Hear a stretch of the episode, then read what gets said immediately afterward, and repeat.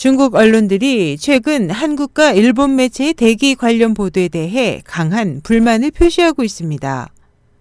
황구시보는 4일 한국과 일본, 중국 스모그의 침입을 당했다고 원망하다라는 제목의 기사를 통해 한일 언론들이 최근 들어 두드러지고 있는 자국의 대기 오염을 중국 스모그의 탓으로 돌리고 있다고 비난했습니다.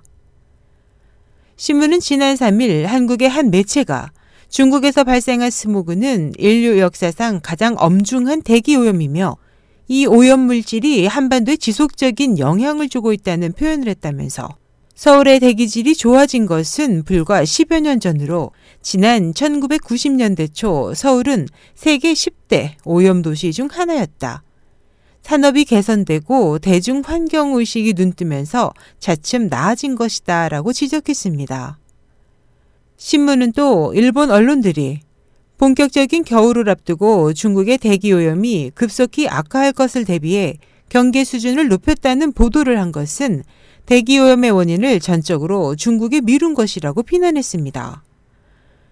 이에 대해 신화통신도 최근 서울 지역 스모그 관련 기사에서 서울 지역의 스모그의 발생 원인은 분지 지형, 인구 밀도, 대량의 디젤 자동차, 대량의 분진, 차량 증가 등에 있지만 몇몇 연구기관은 중국 등 주변국에서 발생하는 스모그 영향을 가장 큰 원인으로 놓고 있다고 지적했습니다.